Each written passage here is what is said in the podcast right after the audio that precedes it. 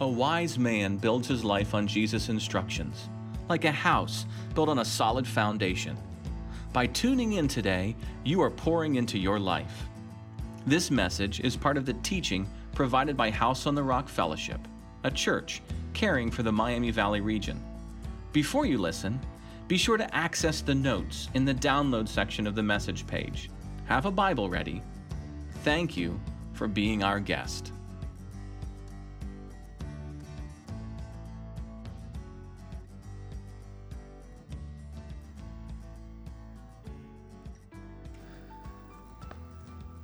Thank you for uh, coming in this morning.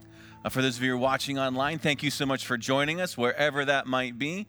Uh, I pray you had a cho- chance to log in, say hi to the hosts, and if you would, just let us know where you're viewing from. And we're glad that you're, you're safe in your home. Uh, we're going to gather here and dive into uh, a new parenting series starting today. So you want to take out your Bible, you want to take out your notes, and let's jump into this together. Uh, 15 years ago, in a hospital far, far away, Elise and I sat in our required pre birth parenting class.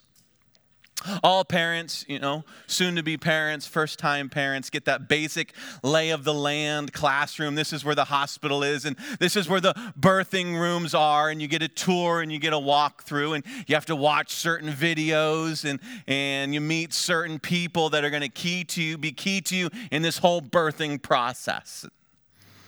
And this, before it all started, there was this icebreaker moment where we welcome or welcomed into the group. Here's, here's a bunch of moms who are about to have babies when this given month. And so we all gather together. And I'm already squirmish, okay, as you can imagine. First time dad, first time mom, uh, first baby on the way, maybe just a few months away. And whenever I get stressed, I have a habit of dealing things with humor in very inappropriate ways. And and I take a lot of notes and I do a lot of studying because that's what I do. I, I we're going to have a baby, so I'm going to read books on having babies, and I'm going to I'm going to take notes on how to how, how they how they have babies, and uh, watch videos on, in real time of, of babies being born. Uh, that's that's not a good idea. There's, there's a major disconnect in Hollywood when babies are born in movies versus when babies are actually born in real life. Uh, Hollywood birthing situations, there's often beautiful lighting, and there's lots of beautiful music that's often playing, and there's this beautiful dialogue that seems to happen between the, the mother giving birth and like, we can do this, baby, and, and, and, and then the, the dad to be who's encouraging and wrapping his arms around her, we can do this, sweetheart, we can do this, and the doctors are singing and the nurses are coming in. It's this beautiful, magical experience. Oh, Cordelia, you okay? Yeah, yeah, she's fine. She's fine. Baby fell down. When when real babies are born, that's more like you know exorcism videos that I watched on uh, in college. So there's this huge disconnect, but I, am gonna do this. I'm going to be a good dad. And so I'm watching all the videos and I'm taking lots of notes and I'm in this pre birthing class. And so the instructor comes in and they say, All right, we're gonna go around the room and we want all the moms to introduce themselves and, and then we're gonna introduce coaches. So introduce the coaches. And I'm ecstatic. This is awesome. We're not just gonna give it, we're gonna get a coach. This is cool. We're gonna get a coach because uh, I want a coach. I need a coach. We need a coach for this birth. And so, mom number one says, Hey, I'm, I'm so and so. This is my coach. And so and so, this is my coach. I'm excited. I don't see our coach hasn't walked in yet. So maybe the coach is a little bit late, but that's okay. We're going to get a coach for the, for the birth, for the first birth, because I need a coach, because I have no idea what's going on. And the next mom, Hey, this is, and this is coach. And this speaks, Elise speaks, Hey, my name is Elise, and this is Paul, my husband. He's my coach. No one told me I was going to be a coach. I'm not ready to be a coach. I know what coaches are supposed to do.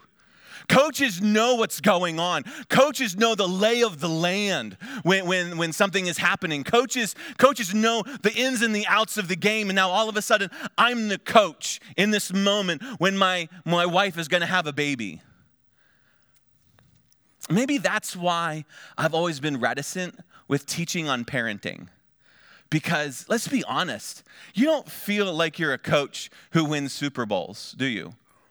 You, don't feel like a coach who knows how to bring home the, the winning game. You don't know how to say, hey, we're going to do this. And so, for me, and, and a general apology to all those who've ever walked with me in ministry and alongside of me with ministry, I've taught the whole gambit of what it means to follow God, but I've always been very leery of teaching parenting because I'm like, man, uh, in all honesty, I have no idea what's going on. I'm still figuring it out myself. You feel like a rookie every single morning, right? Let's be honest. It doesn't matter how old you are, how, how old your children are you could be 70 and they could be 50. It could be new every single morning. What it means to parent and be a parent for your child in that place. You, you, you, sometimes you're not even awake when the game starts. In walks a kid, Daddy, I don't feel well. Go throw up. And you're still rubbing the sleep out of your eye. Daddy, I don't feel well. And then they just throw up all over you. And you're not even asleep yet. You're not even awake yet. And so, some apologies. I'm still figuring it out as I go. But in the same way, um, we teach about salvation and we teach about sanctification and we teach about things to come and we teach about things that maybe we haven't exactly figured out ourselves. We're gonna, we're gonna jump into parenting. So, whether or not I act like a, a, blind outfielder in a baseball game trying to catch the winning pop fly after playing dizzy bat, we're, we're gonna, we're, gonna, we're gonna do this together. Okay? we're gonna do this together. So, parents, we want our kids to win. We want our kids to be set off on a trajectory of victory. And so, how are we gonna do that? Well, we're gonna look at the words of a wise person in Scripture and see how we can raise up not just one generation, but actually the generation of our grandkids and the generation of our great grandkids to come. How we can help them succeed too. I mean, can you imagine? Because according to this person that we're going to look at, it's quite you're quite capable of doing that. Not just helping your kids rise up, but helping your grandkids raise up and helping your great grandkids raise up and their kids too. We're going to look at a poem, a wisdom song written by one of King David's songwriters named Asaph. Okay, David is trying to get the nation to come back together after all the division uh, behind King Saul. Uh, everyone's not quite sure what's going on. There's a lot of uncertainty. Our hearts aren't quite bo- bent towards following Jesus. There's not a lot of heartfelt obedience. And so Asaph makes a contribution. He, he writes a song that's to be sung when you come before God in the tabernacle. And it, it's a wisdom song, it's a wisdom poem, meaning it's a guide for life. And this is Psalm 78. So if you would take out your Bibles, if you're watching online, take out your Bibles. Uh, if you're looking at Bibles here, find Psalm 78. There's Bibles underneath your seats. And as you're first dialing in, you're like, holy cow, this is like over 70 verses long. We're going to drill down in the first eight verses okay? And then I'm going to make observations from the, the rest of the psalm together. Psalm 78, though, verses 1 through 8. Uh, follow along on the screen, follow along in your Bible. Give ear, O my people, to my teachings, and incline your ears to the words of my mouth. I will open up my mouth in a parable, and I will utter dark sayings from of old things that we have heard and known that our fathers have told us. We will not hide them from their children, but tell to the coming generation the glorious deeds of the Lord and his might and the wonders that he has done. He established a testimony in Jacob and appointed a law in Israel, which he commanded our fathers to teach to their children, that the next generation might know them, and children yet unborn, and raise to tell them to their children so that they should set their hope in God and not forget the works of God, but keep his commandments. That they should not be like their fathers, a stubborn and rebellious generation, a generation whose heart was not steadfast, whose spirit was not faithful to God. His solution, this poem's poet's solution, for all the unrest and for the hope of the future is that you know what your kids need. You know what our grandkids need. You know what our great grandkids and their kids need. You know what they need. They need you to tell them a story. That's what he says. He says in Psalm 78, verse 2, he says, I will open my mouth, I'm going to tell you a parable. I'm going to tell you a story.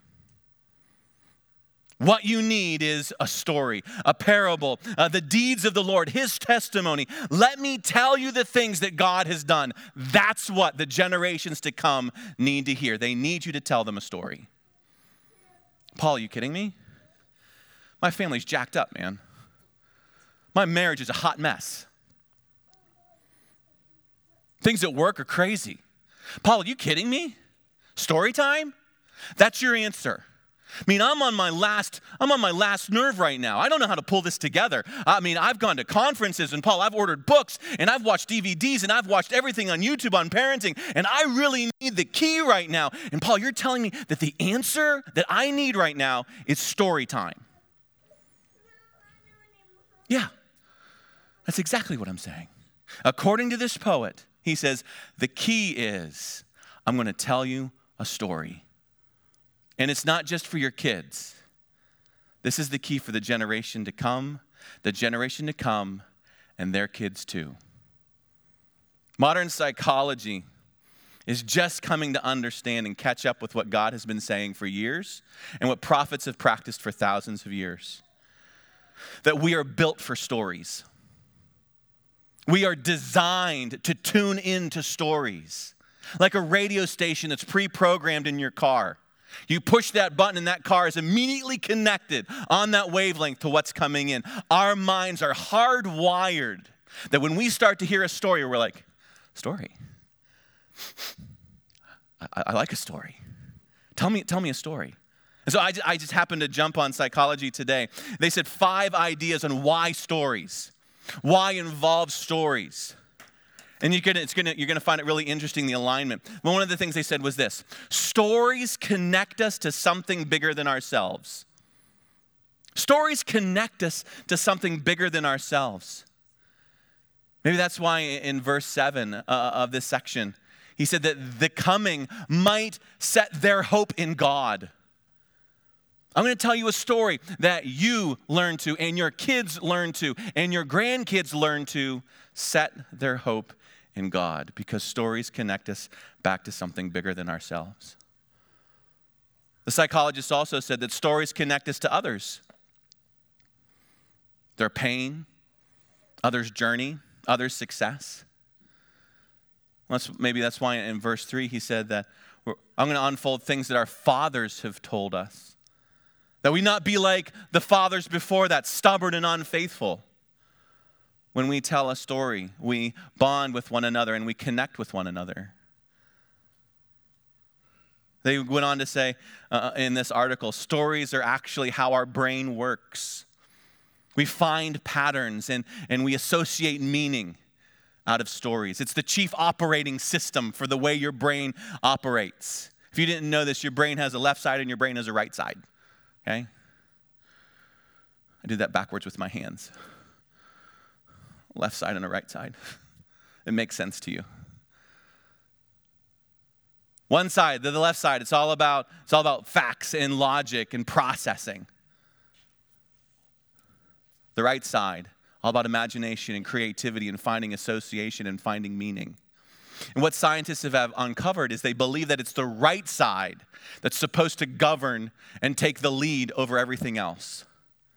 It's the side that's designed to find meaning, and the creative side and the imagination side that's supposed to drive the train as far as thinking goes. Our story is supposed to lead the way in how we process. The left, it's all, all right, this is what's going on. This is the facts one, two, three, four. Cool. The right brain says, hey, this is what that means. This is the value of that. So maybe part of our failing culture is that we think the key is knowing facts and putting things in order of what's going on. when God has hardwired us to understand the whys and the hows and finding the overarching purpose of things. He has hardwired our brains to live inside of story. That's what memory experts say. If you want to remember something, if you want to remember a sequence, if you want to remember numbers or, or, or words or ideas, they say put it inside of a story that you've created.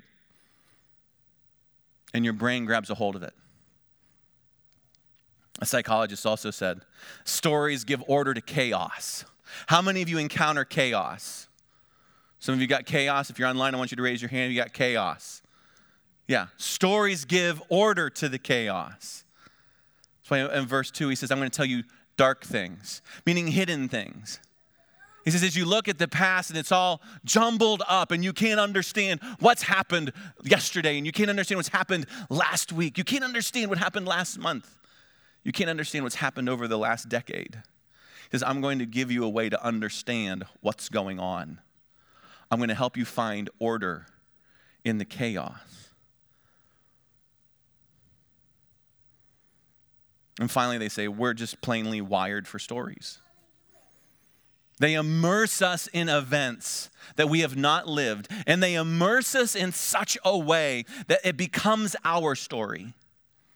So your pain becomes my pain, and I feel it.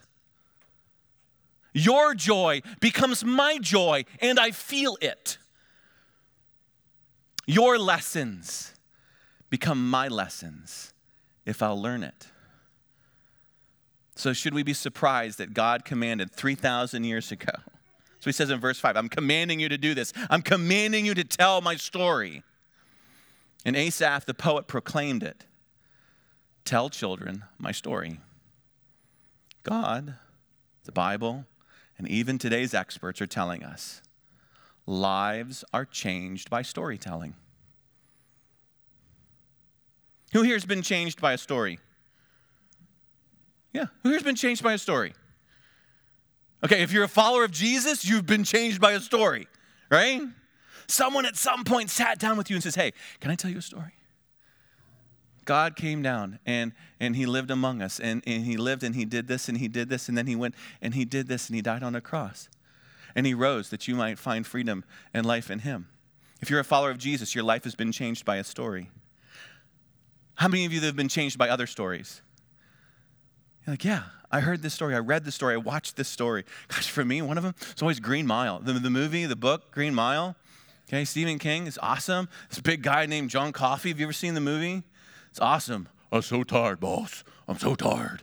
This this guy who's he's he's he's he's, commi- he's he's convicted and he's on death row and he's not supposed to be on death row because he's innocent, but he has this ability to take other people's brokenness Okay, John Coffey, JC, the JC hero in the story is able to take people's brokenness upon himself. He's an innocent man convicted of doing something he didn't do, and he's able to take other people's brokenness. You following, you connecting the dots? Okay, you able to do that? I tell you what, every single time I watch this movie and there's certain scenes, I just I bawl my eyes out.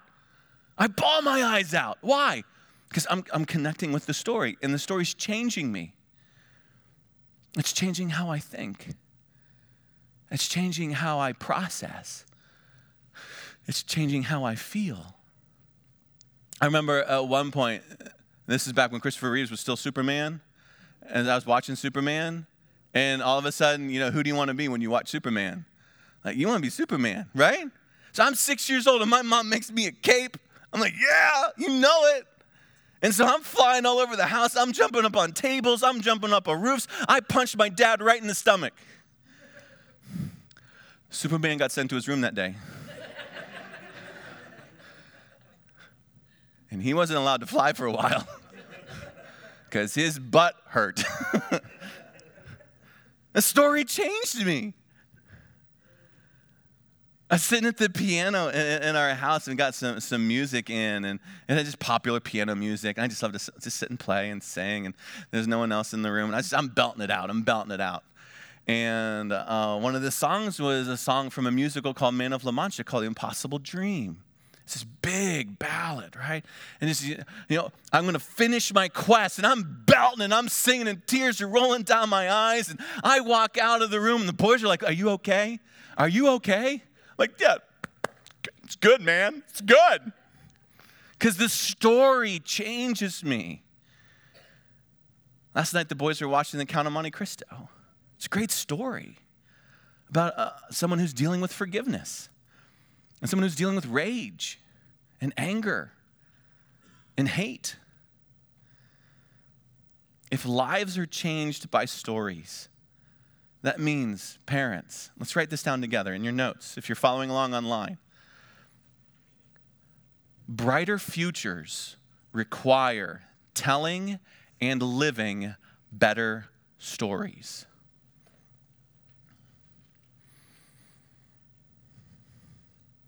If brighter futures are what we want for our kids and our grandkids and our great grandkids, that requires telling and living better stories.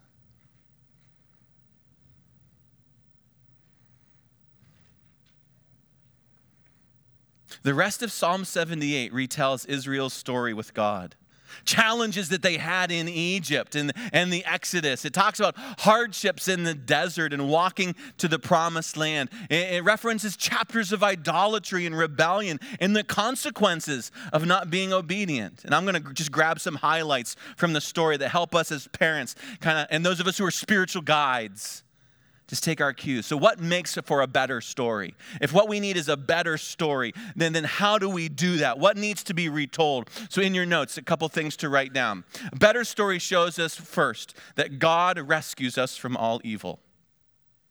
A better story shows us that God rescues us from all evil. As you write that down, let me just read you from the story. Just listen. I'm specifically going to reference verse 12 and through verse 16, but just listen along. In the sight of their fathers, God performed wonders in the land of Egypt, in the fields of Zoan. He divided the sea and let them pass through it and made the waters stand like a heap. In the daytime, he led them with a cloud, and all the night with a fiery light. He split rocks in the wilderness and gave them drink abundantly as from the deep. God made streams come out of the rock and caused waters to flow down like rivers. Exodus was the primary story for Israel. How God delivered them from evil and oppression and slavery and bondage. How God took them through the sea and how God defeated their enemies. They would look to and look to the Exodus the same way that you look to the cross and Jesus. That's where God saved me. That's where God saved us. That's where God dealt with our brokenness and God set us free. And, that's an important part of telling the better story that there is a thing called evil that there is a thing called evil empires, and there are things called slavery, and there are dictators, and there are things that want to keep us bound and chained. I was talking with a, a, family member in our church recently, and their father just passed away from cancer. And I'm talking to her the following day. And she started out real well on the phone, then all of a sudden, you can just hear how the change in her story overwhelmed her. And she said, Pastor Paul, I hate it. I'm like, yeah, yeah, I hate it too. There is brokenness and disease in the world. I reminded her. She didn't need me to say that part.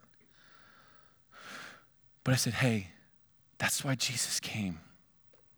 Not to remove that pain, but to say, hey, I'm going to sit with you as we go through this together. The solution is God. He rescues. He's the hero, not the sidekick. I'm not the hero. Part of a better story is that God rescues from evil. Something else a better story tells us is that God provides all our needs. God provides all our needs. Let's write that one down together.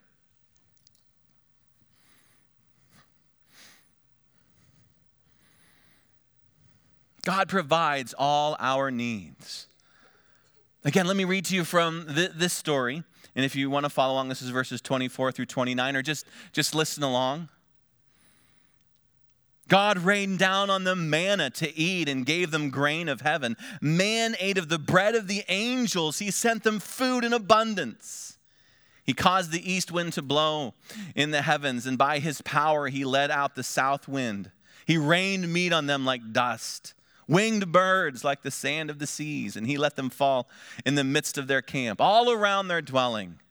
And Israel ate and was filled, for God gave them what they craved. Israel's wandering through the desert. Can't find food in the desert. God provides daily bread for them. They ask for meat. God provides meat that literally flew into their camp. Wouldn't you like that if Big Macs just flew into the kitchen? Chicken Alfredo from Olive Garden just flies in. God, we're hungry. That's awesome. You got DoorDash. We have Divine Dash. City barbecue. Hey, God, I need some ribs. Yeah, that'd be awesome. God provided for them. Now, this is so important for today. It's regrounding ourselves in the truth that God provides. God provides everything. Our kids need to know that God provides. We live in what we would call a very Epicurean culture.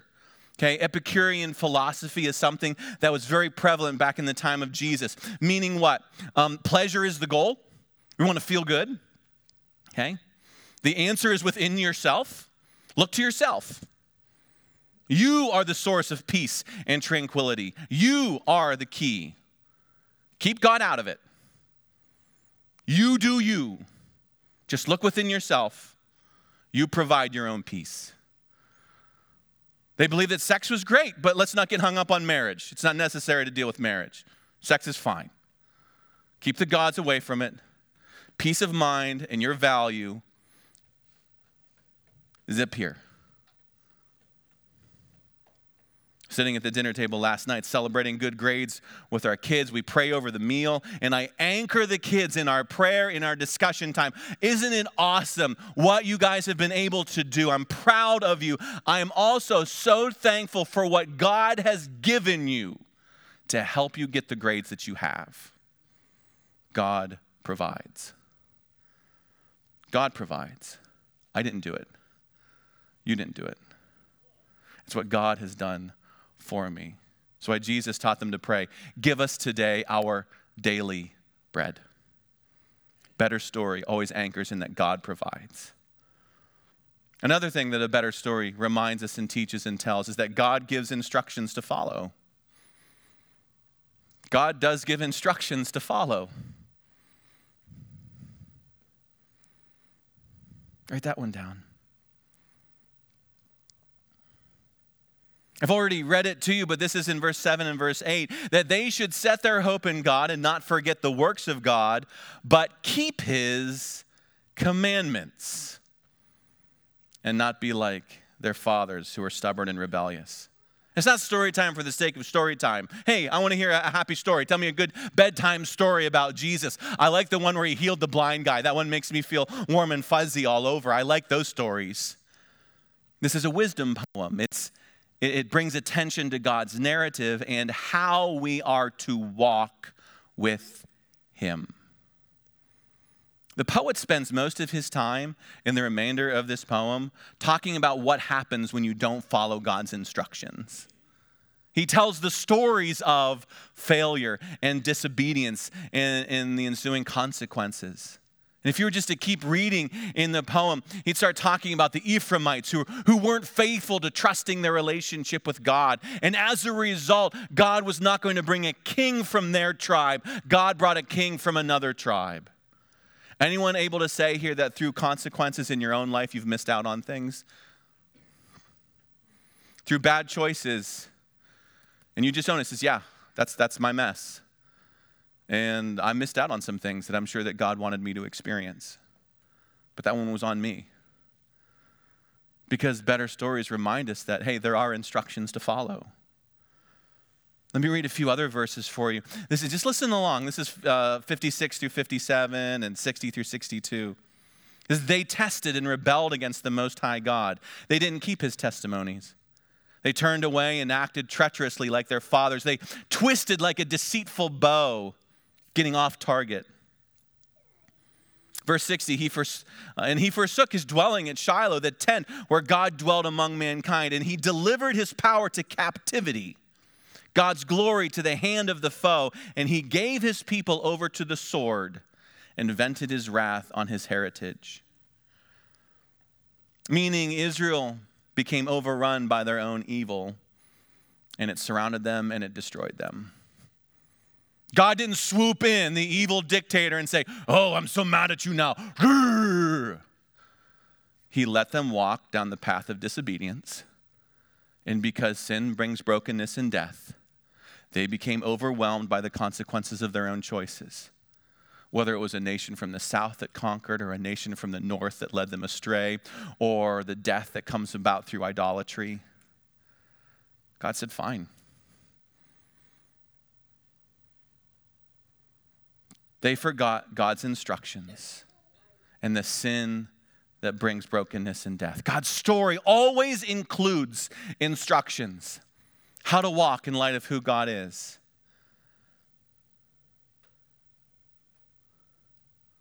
A fourth thing that better stories tell us that God loves us no matter what. God loves us no matter what. In the middle of this poem, the poet says this Their heart was not steadfast. This is verse 37. They were not faithful to his covenant. Yet he, being compassionate, atoned for their iniquity and did not destroy them. He restrained his anger often and did not stir up all of his wrath.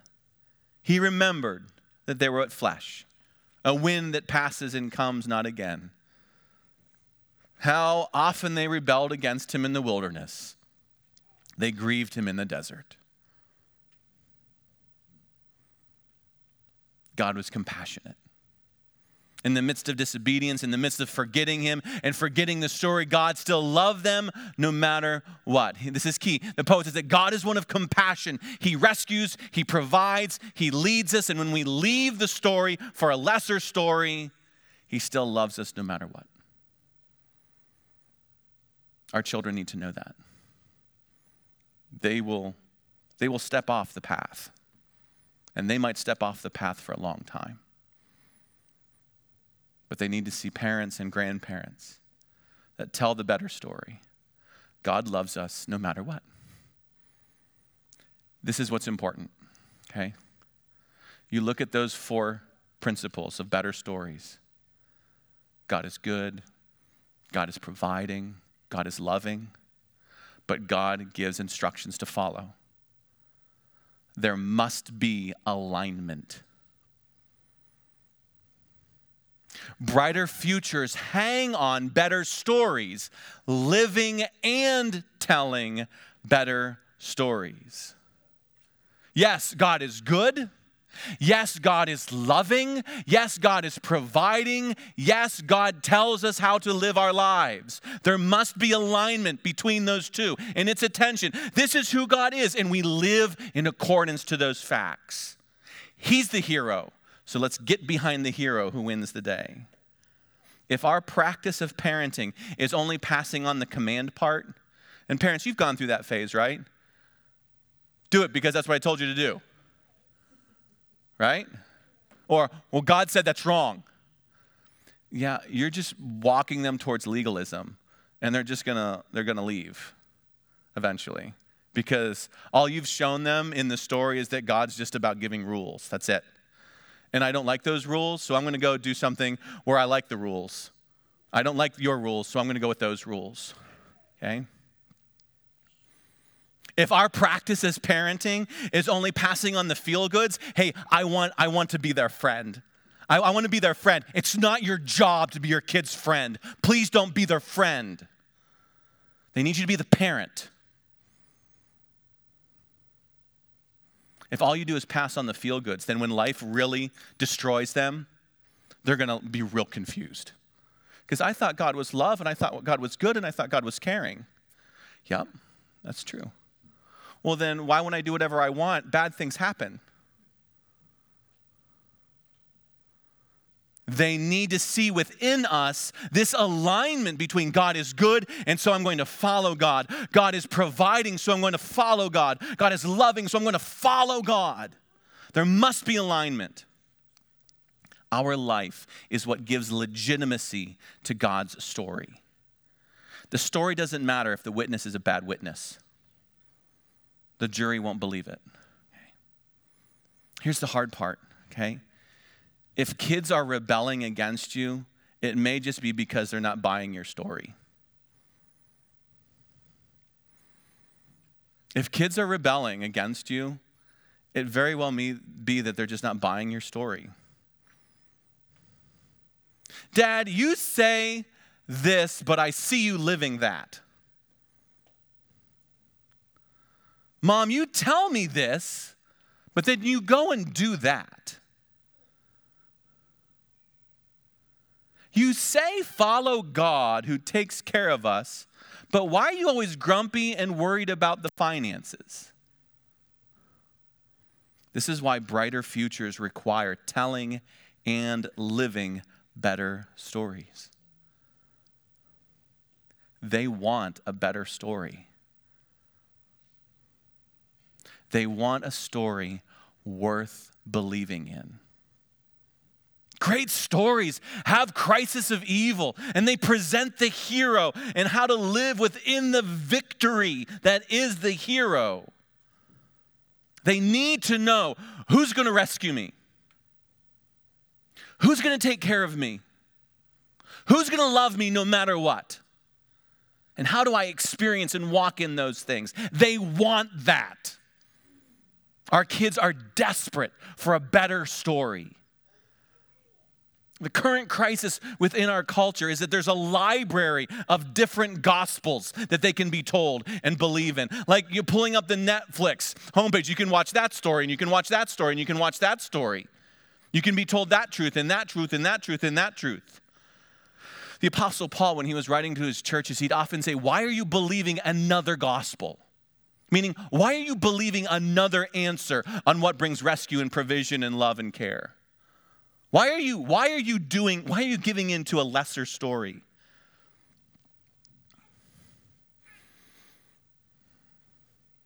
Neat thing about other stories is that in the beginning, everything seems great.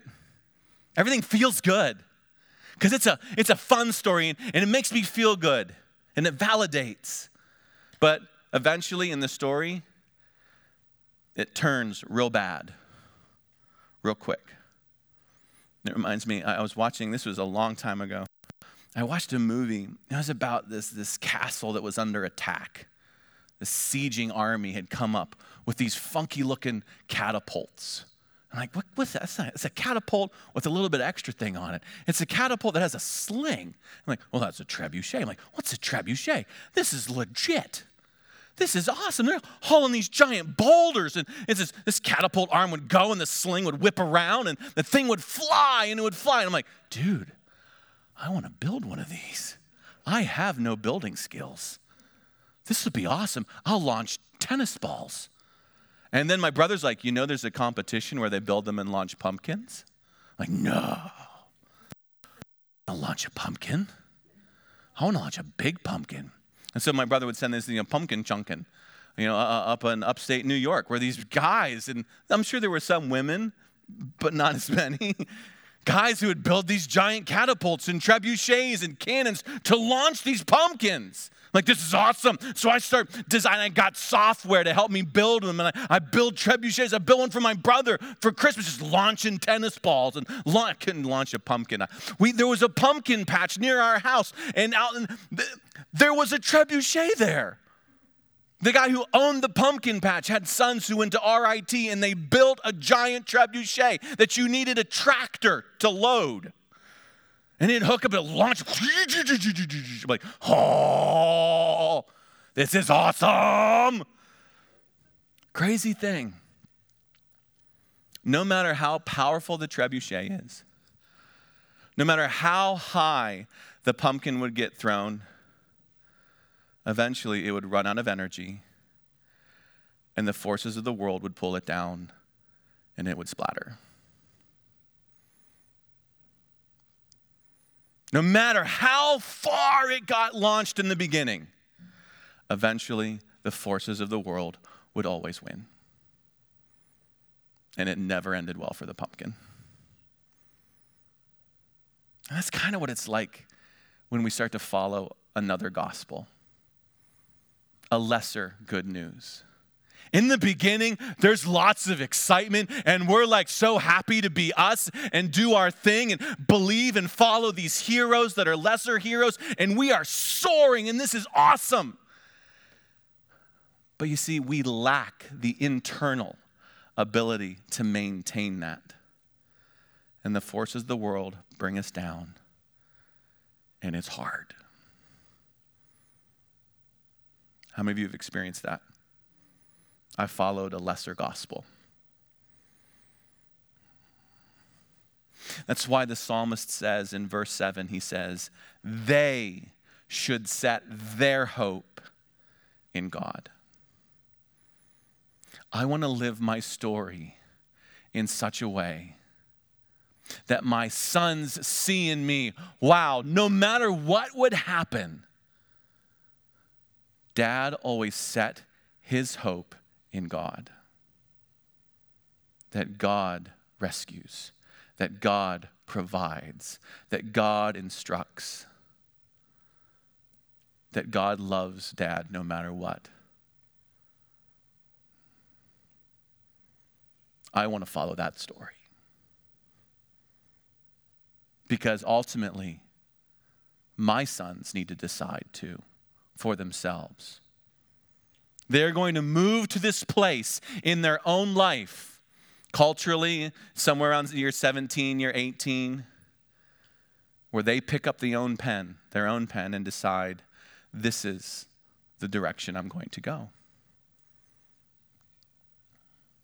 John was a spiritual leader uh, in, in, the early church, and he was writing to one of his spiritual children. This is in uh, 3 John, verses 2 through 3. Just listen to his words. This is a father speaking words of, of excitement and compassion to his son. He says, I pray that all may go well with you, and that you may be in good health as it goes well with your soul. For I rejoiced greatly when the brothers came and testified to your truth as indeed you are walking in the truth. Dad's like, you're following Jesus. And that, I'm, I'm so excited to hear that. So, what? Here's a key question for you, parents, grandparents, everybody who would help the next generation raise up. If what they want is a better story, a better story to believe in, then we need to ask ourselves, in your notes, write this down. What is the story that we are currently living? What's the story that I'm living? What's the story that Lucas and Aiden and Jackson see me living? What's the story? Is it that dad dad provides? Is it that you know, or is it that God provides? Is it that is it that dad rescues or alcohol rescues or sex rescues or or French? Is, is it those things rescue me? Or is it that God rescues? Is it that there are no consequences for choices or that there are consequences? What is the story that I'm living?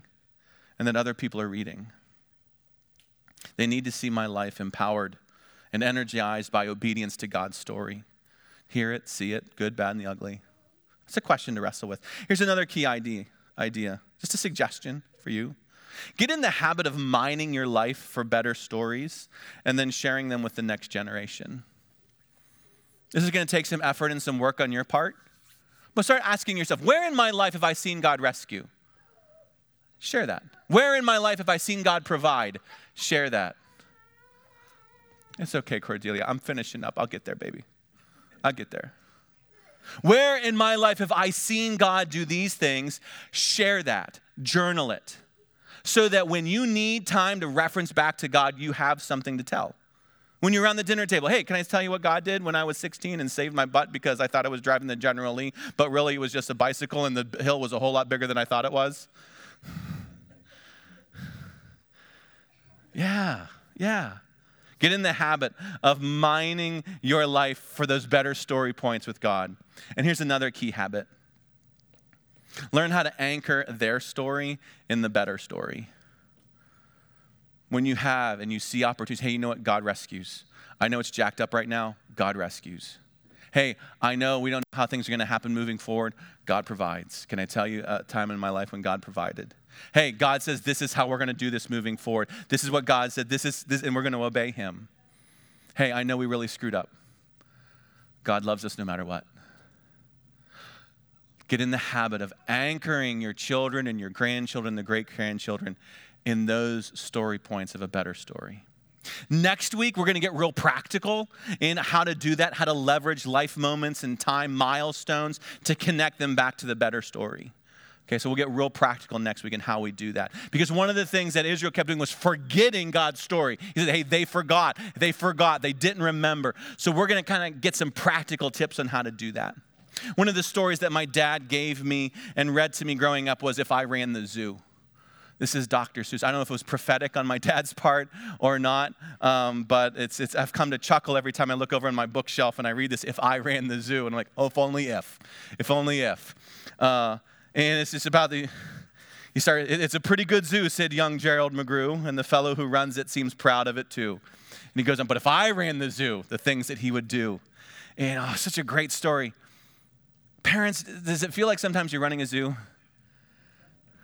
Oh, she's good. No. Does it feel like sometimes we're, we're, we're running a cir- we're part of a circus?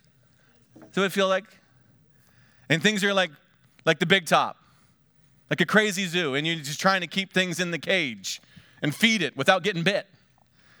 Right? Parents, is that what it feels like sometimes? Like I'm, I'm, I'm caught up in a zoo. That's okay. That's okay. It's awesome. I love it. Here, here's, a, here's a prayer that I'd like to read over you and to you about someone who felt the same way. And maybe, parents, these would be some words that encourage you. I'm praying for you as we get through this together, this great thing called parenting. This is what the, the poet says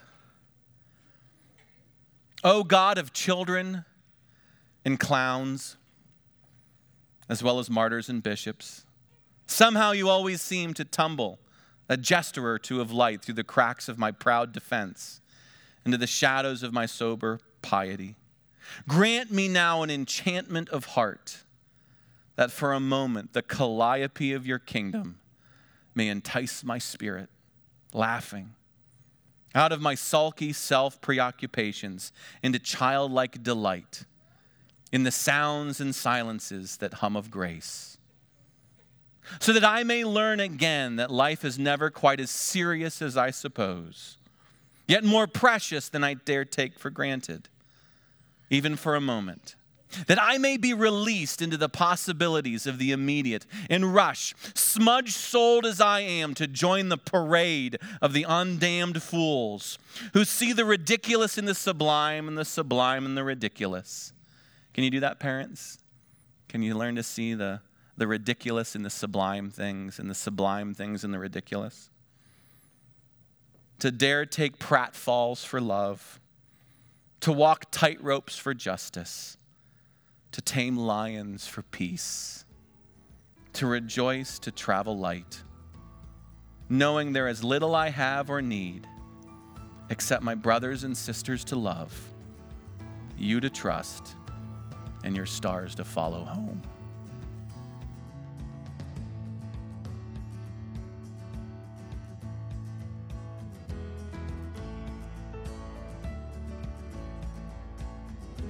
Jesus said there are two ways to build your life. A wise man builds his life on God's instructions, like a house on a strong foundation. For more teaching from this ministry, go to whoishouseontherock.com. If you don't have a church, please consider being our guest on a Sunday morning. Again, visit whoishouseontherock.com for more information.